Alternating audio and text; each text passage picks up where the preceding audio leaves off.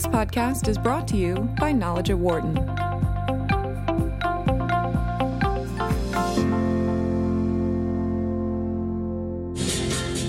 British Prime Minister Theresa May suffered a rather historic defeat yesterday by a vote of 432 to 202. The British House of Commons said no to the deal she worked out with the European Union to allow the UK to exit the bloc. While the rejection of the Brexit was not a surprise, the tally of the vote was.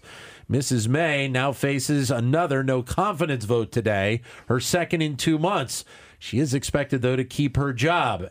All the while, there are only 10 weeks till the deadline for the United Kingdom to leave the European Union, though that can be extended. With more on this, we are joined here in studio by Brendan O'Leary, political science professor here at the University of Pennsylvania.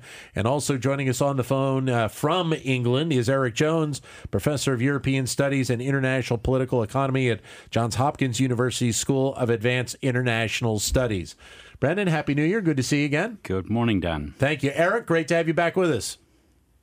Good to hear you, Dan. Thank you. So, Eric, with your uh, position there in uh, in England right now, what is the sense of, of what is going on in the wake of the vote yesterday and the, the no confidence vote today?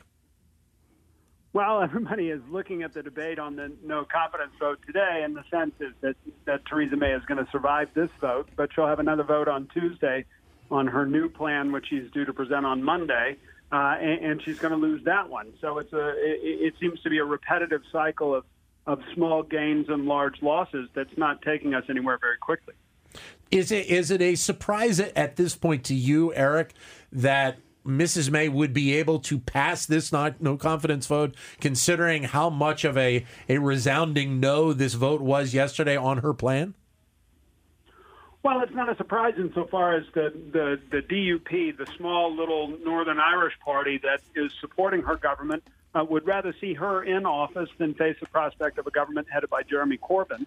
Uh, and, and many of the Tories who voted against her in that uh, historic vote that took place uh, are going to support her now because, again, they would prefer to support her than to go to elections. So as long as that tenuous balance holds, she gets to stay in office. She just doesn't get to accomplish very much. Brendan, any surprise on the on the vote tally for you yesterday? Because from the reporting of it, this is historic from the perspective of not seeing this type of a vote or this type of a reaction in the House of Commons since the late 1800s, I believe, is the last time. It's even uh, more strong than that. It is the largest ever defeat by a prime minister uh, in the House of Commons. And yes, I was surprised at the scale. Um, people were speculating that the uh, prime minister might lose by 200 votes, and that was suggested was being put out as a way of um, managing expectations, with the realistic view, allegedly, that she would lose by over 100 votes. Right. Th- therefore, she would have room for maneuver. This is an unprecedented and astonishing loss. And we have a zombie prime minister who may well survive the confidence motion. Uh, she enjoys um, a very strange uh, set of benefits. Not only, as Eric uh, has said, does she have a supply and confidence agreement with the uh, DUP. There are two components to that supply supporting the government on finance. The DUP voted against the government on a finance bill, so that's not really a supply agreement. And confidence, obviously, with the destruction of the premier piece of uh, negotiated international treaty, the government plainly doesn't enjoy confidence. Yeah to get rid of the government requires uh, an overall majority in Parliament plus one, or a, a, vote of confidence to that effect. But under new arrangements, let, us say uh, Jeremy, Jeremy, Corbyn was successful, there would have to be a, a two week interval in which an alternative government could be formed before um, there would be a general election. But let's pass. Let's assume that she's going to win with the support of the DUP. As Eric suggests, whatever interim plan comes forth, uh, and uh, if we judge by her initial statements, nothing much is going to change and she will be defeated. So, what can happen? What can happen is something that hasn't really happened in contemporary times. Parliament could establish a de facto or a de jure parliament, parliamentary committee that would take the management of the UK's exit out of the EU from the hands of the cabinet. Mm. And basically structure things on the floor. For that to happen, they would require the cooperation of the Speaker, and so far the Speaker has been quite cooperative. Some people think, even at this late uh, stage, that there's a possibility of uh, proposing a Norway like arrangement with amendments. Right. And what this would mean is that the UK would remain in the single market and the customs union permanently. That would solve the, the uh, at least temporarily, the Irish question, Yeah. because there would be no need for a border across the island of Ireland. But it would make even more visibly palpable the pointlessness of exiting because it would Sure. be clear that the UK would be in the single market and the customs union. Right. And in a secondary sense, subject to the jurisdiction of the European Court of Justice, because the, uh, the court that runs the European Economic Area in which Norway exists, uh, along with some other smaller countries, that court follows the decisions of the Court of Justice of the European Union. So the question would be why did we exit to make ourselves completely impotent? And it would just So- put them in a, in a spot where they wouldn't basically have any voting power Correct. In, the European Union. So that's not a stable equilibrium. And you Yeah. can imagine that the, the next general election would be a, a competition between those who say, let's remain, and those who say, let's shift out of this position, break our treaty. But if they do br- uh, break any future treaty arrangements, then the Irish question emer- reemerges with a vengeance. You uh, mentioned before we went on the air that you had just come back from Ireland. What is the the reaction to all of this going on right now in Ireland, and, and how are the people? How is the government feeling about this? What seems to be going to go right down to the wire, if there is any solution at all. no Irish government can see any adjustment in the backstop without falling. You, one has to remember that Leo Varadkar leads a minority government much more successfully than Mrs. May leads a minority government. He has a supply and confidence agreement with the uh, second largest party in the Irish Parliament, Fianna Fáil. If Varadkar appeared to succumb to uh, a weak need moment right now, he would lose the comprehensive solidarity he enjoys not only from Fianna Fáil but from Sinn Féin. Within Northern Ireland, it's clear that uh, traditional polarisation has occurred. Uh, uh, a majority of unionists are rallying to the position of the DUP. All nationalists support the position of the Irish government. But it is clear that the Northern Ireland public would prefer the softest of all possible soft exits, Yeah. which means the Norway option or something like Mrs. May's deal. So the DUP has voted uh, against the uh, preferred second best option of the, the Northern Irish public, for which it will eventually pay a political price. It, it is amazing, Eric, to see this process play out over the last couple of years, and here we are, just a couple of months now from from the the, the exit date, and there is still no and no path, no pattern. It seems like to be able to try and find a, a way to way out of this for the United Kingdom. They, we've talked with this uh, with you about this before, but there seems to be a perception of uh, of how much power the United Kingdom actually has in this process, and the European Union, as Brendan has mentioned, really has put together a process that makes it very hard for any country in their in their union to exit. Well, I think the, the the process is definitely challenging for any country to exit, given the nature of integration in the sort of modern international economy today. Uh, but the British situation is, is is much further complicated by by Northern Ireland, and, and I think what we're seeing in in this is that while on the one hand they had sort of vague ideas about what they wanted to do economically, on the other hand, no one in the United Kingdom had given the slightest thought to how this Northern Irish Irish problem was going to be solved in a, in a way that squared with their economic ambitions. And, and, and it's that combination of factors, I think, that's been so debilitating.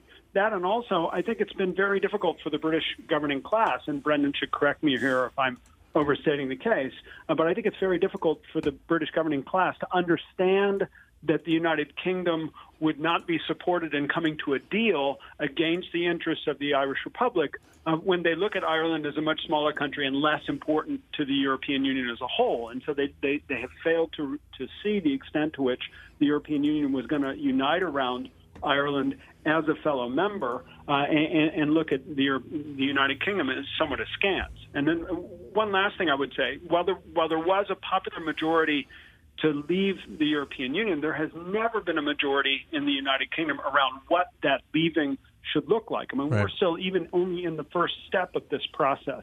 Uh, and, and, there's no clear consensus on, on how that, that should progress. Brendan?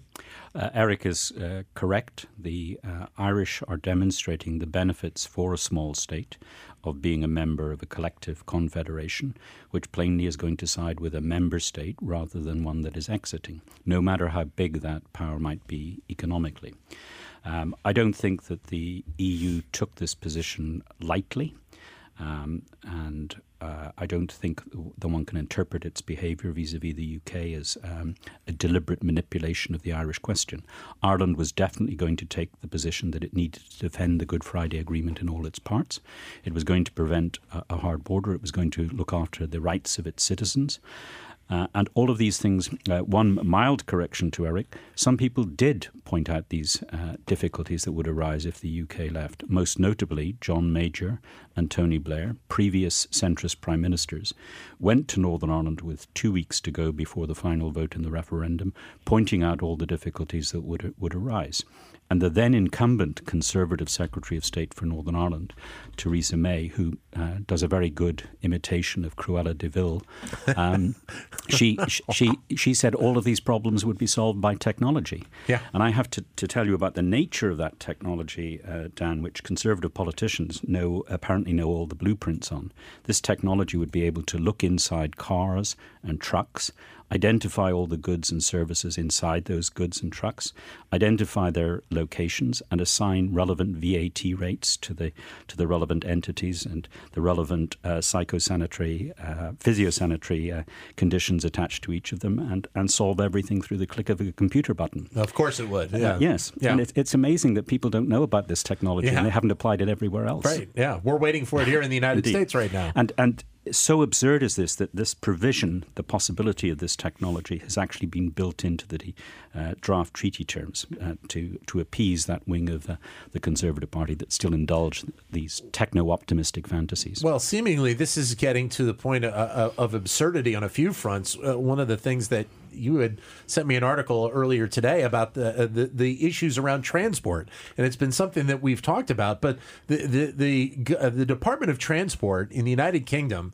apparently sent out a tweet right after the first of the year basically saying planning your next holiday we have plans in place to ensure you can travel abroad after march 29th and seemingly that is not the case as we get closer and closer. Well, uh, in the same story, as as you may recall, um, the Department of Transport is known to have made a contract with an enterprise that has no record of ever doing anything related to right. shipping or right. ferrying people or, or goods, and to have them in mind as a contingent operator should uh, the port of Dover, the principal access port in England for goods coming and services coming back and forth um, uh, across ferries. So the the fact is the UK is not prepared for a hard exit, and that's what uh, encourages the possibility of a, of a moderately uh, sensible outcome at the end of the day. Parliament knows that if there's a hard exit on March the 29th without a withdrawal agreement, the UK is in legal chaos, it's in economic chaos. Yeah. Um, supply chains are going to be massively disrupted. The UK will be dependent uh, centrally on the cooperation of the French, the Dutch, the Belgian, the Irish authorities, where where uh, uh, a great deal of their goods and imports come back and forth. There will, of course, be some uh, contingent bilateral emergency cooperation on all sides, but one would imagine another very serious fall in the pound and another uh, a fourth quarter of net fall in in investment. Now, given that um, potential economic horror scenario as well as practical chaos for lots of people. Parliament knows that it must make a decision in the period ahead. Now, what we don't know is whether there is an emergent consensus for something other than May's deal. Uh, that could be, and I, I, don't absolutely preclude it at this stage, that could be an agreement to settle things through a general election. Right. Um, from the point of view of the Labour Party, the reason a general election is being sought is, in effect, it would get Jeremy Corbyn, the leader of the Labour Party, off the hook on which he impaled himself. He supported uh, the outcome of the referendum, though he had not overtly supported that outcome during the referendum. And the Labour Party's current position is uh, we seek a general election, and then if there is a general election, we will uh, follow what our conference agreed. And that uh, almost certainly will mean that Labour would go into a general election arguing for a second referendum, yeah. but leaving its individual MPs free to campaign either for Remain or Leave in that subsequent referendum. So Labour would look forward to that scenario. And the question is are there sufficient numbers of soft exiteers or remainers in the ranks of the Conservatives who would prefer a scenario of that kind of a second referendum to co- cooperate with Labour to generate um, a, a, mandate for a second referendum? Eric, your thoughts? Well, I think I think Brendan is right on the political calculus. My my brain always clicks over to how much of an extension they would be able to get on the European side of this. And we have a whole set of European processes that are kicking into motion right now to elect a new European Parliament, to appoint a new European Commission. The United Kingdom, as a member state, needs to be involved in these processes in some way, shape, or form, so long as it remains a member state. So if they extend its membership beyond the 29th of March significantly into the summer, then the United Kingdom actually has a, a material obligation to, to be an active participant in a whole bunch of political decisions that the rest of the European Union may not want the United Kingdom to take. Uh, and, and any extension under Article 50 has to be guaranteed by or, or agreed to by a unanimity of the existing EU member states. So while I, I agree with with uh, Brendan completely about the domestic scenario as it's unfolding, I, I just wonder if there's time enough for that uh, particularly if these, these machinations don't start much more quickly than they appear to be starting. I, I actually agree with you, Eric, uh, completely. The, the reason the date is as it is is precisely to allow the two month campaign for the European parliamentary elections. Um, so that is a serious difficulty. Uh, what's interesting is that the Court of Justice made a, a very interesting ruling just before Christmas, yep. which permits the UK unilaterally to rescind its invocation of Article uh, 50, which would mean, in principle, that it was retaining its membership, and according to the court, it would retain uh, its membership on existing terms. So far, nobody has proposed that in Parliament. They're all talking as if it would be a relatively easy matter. Uh, to postpone. Now, I think if they did go to the Commission and the uh, European Council with a proposal either for a general election to settle matters or for a referendum, uh, the EU would consider it in its interests to allow the British that decent interval. Right. Um, but it would be clear that if Remain is on the table, the UK would have to be ready for European parliamentary elections. And one of the things that Eric probably has in the back of his mind is that very few pro Europeans want the scenario of UKIP re-emerging as the leading uh, UK party. Inside, yeah. uh, that's the United Kingdom Independence Party as the leading UK party inside the European Parliament. Eric. Well, that's exactly right. I mean, we're looking at a, at a European Parliament from a European perspective that we already know is going to be filling up with political movements that are skeptical toward Europe. This is outside the United Kingdom. Uh, and, and with the United Kingdom still in play, the Conservative Party doesn't actually feature into one of the mainstream political groups because David Cameron pulled it out of that group as a as a concession to the more Eurosceptical elements in his own party. We would have the Conservatives with a Eurosceptical element. We would have UKIP present, and this would further tip the balance of power in the European Parliament away from the political mainstream. So it's very concerning from a European perspective, the idea of having the United Kingdom participate in these elections, particularly, and this is the, the point about the legal ruling that Brendan is discussing, particularly if the decision to rescind the declaration of intention to leave the European Union were not a good faith decision. They wouldn't be rescinding it. They would just be doing an end run around the delay procedures in Article 50. Uh, that would be a very toxic political situation indeed. What would the process be, Eric, if they decided that they did want to go back on Article 50 and just basically renew their relationship as it has been over the last several years uh, with the European Union. What would the UK have to do in terms of process to be able to get there? I would imagine there are probably several things that have already been put into play at this point. Well, they would they would have to they would have to repeal legislation in the British Parliament, and they would have to move new uh, legislation, and Brendan, please correct me if I'm wrong here, they'd have to move new legislation to take back the Declaration of Intention to Withdraw. Uh, but but the yes. repeal of the existing legislation, I think, is is the important piece. uh, and, and, then new legislation on top of that. Well, they'd have a straightforward way of doing it, though uh, they'd have to pass it extraordinarily quickly. They would have to restore the original European Communities Act, which was sub- subordinate uh, British legislation to European legislation and restore the entirety of the European acquis. Under no circumstances would they retain the minor concessions that David Cameron had negotiated just before the referendum. Right. It would be the status quo ante before uh, those negotiations began. Um, I think that could be done if there was the will to do it. Right. That could be done in a matter of days. Right, because it feels like there are at this point there are two options. That being one, and the other one is, as you said, remain in the single market, but not and the re- customs union. and the customs union, and not really have the voting power. And, and have no independent uh, ability to Correct. make trade deals with others. Correct. So um, I think those are the, the there are three possible equilibria. Uh, one is uh, a resort to remain either through a rapid referendum or an independent parliamentary decision. Some version of Norway, which uh, is a very soft exit, which uh, is a, a compromise position Yeah. uh, and um, has therefore those merits attached, but is really a very unstable equilibrium. And then the third option, which will give European, uh, sorry, give uh, English people a lesson in aversion therapy. Uh, it's a hard exit without an agreement. Uh, disorderly uh, legal, political, and economic chaos. Eric, eh, get your thoughts on, on this. It's something that we mentioned uh, before. Uh, but as all of this is playing out, what's the impact in your mind on the United States because of this?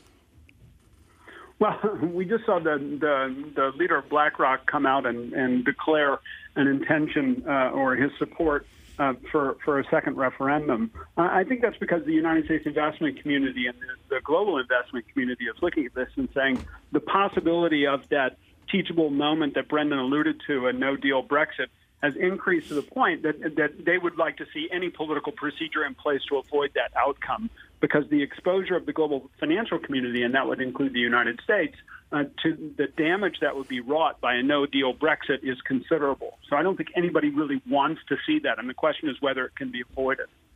Brendan? So, US capital is voting with its feet and it's also exercising voice.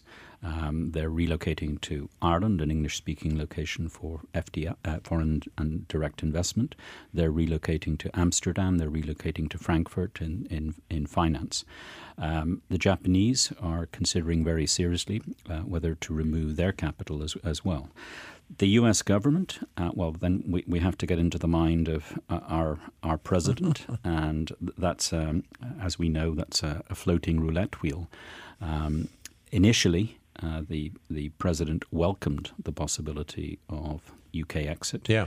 um, but also made it manifestly clear that it would be no easy matter to negotiate a trade deal with the United States. Now, this has overturned decades of settled U.S. bipartisan foreign policy consensus. America was an agent in the uh, project of European integration, welcomed it as a way of avoiding war on the continent, Right. and organizing its European allies in opposition to Soviet and subsequent Russian uh, interests. It is bizarre that the US is not a formal actor in encouraging its allegedly special partner, the UK, to remain in its historic uh, alliances and allegiances. And that's, of course, a, a, destabilizing factor, which encourages some of the hard exiteers in the illusion that they could get a good trade deal with the United States once they were out of the European Union, uh, which is merely another one of the many illusions that they harbor. So, with all of this in play, let's go back to the one of the original points here, talking about Theresa May, because she has said that she would not run for reelection. We know that for a fact, uh, and it seems like she is going to pass the no confidence vote, which will which will happen today as well. But the expectation still is is that she is going to be out of office at some point. I would think in, in the next several months. Um, well, I, I, think she's rather like a zombie. Um, she's a dead woman walking. Well, every time we announce her funeral, she emerges from the grave and, yeah. and keeps walking. Yeah. Um, what's extraordinary is that even after that defeat last night, um, she thinks that the way forward is somehow to persuade uh, Brussels, inverted commas, meaning Ireland, to modify the backstop and make it temporary and therefore worthless, uh, which isn't going to happen. Yeah. And she's also talked about uh, talking with senior people from other parties, which is code for Labour, but has not engaged in either uh, an effort to achieve a cross party consensus or made an effort to negotiate with the Scottish Parliament and the Welsh Assembly. The Northern Ireland Assembly isn't functioning partly because of her alliance with the DUP. She's done none of those things that would be necessary to build a, a broad consensus. That's why I, I fully expect, if anything does happen, uh, Parliament to take matters out of her hand by yep. building a parallel committee that would operate outside uh, the cabinet. Eric, your thoughts? I, I I think that's true, and the only thing that that I would underscore in this conversation is part of what keeps Theresa May alive as prime minister uh, is that there's no one who really wants to accept that chalice. I mean, the the, the position itself is too too poisonous. So having Parliament take over, I mean, but we come back to the issue of time. If Parliament were to try to take over the negotiation on this, it would be a much more cumbersome procedure, and I just I keep wondering well, I, how I, we get through the European right. deadline. I, I don't expect any negotiations, Eric. I expect surrender. Mm-hmm. Uh, and the, the, the, the, surrender takes two forms. Either it takes the form of saying, let's remain, let's uh, cut our losses and retreat for another day, or it means accepting the uh, provisions that Michel Barnier put forward uh, at an earlier stage that would allow mm. them to exercise some kind of Norwegian option. So their, their choice is surrender um, or um, face the possibility of a hard exit. And then the next step would be to wait for the white smoke to come up from number 10 Downing Street, right? Indeed. Exactly. Great to have you both with us. Thank you, Brendan. Thank you, Eric. All the best. Thank you, Dan. Thank you. Brendan Thank O'Leary you. from here at the University of Pennsylvania, Eric Jones from Johns Hopkins University. For more insight from Knowledge at Wharton, please visit knowledge.wharton.upenn.edu.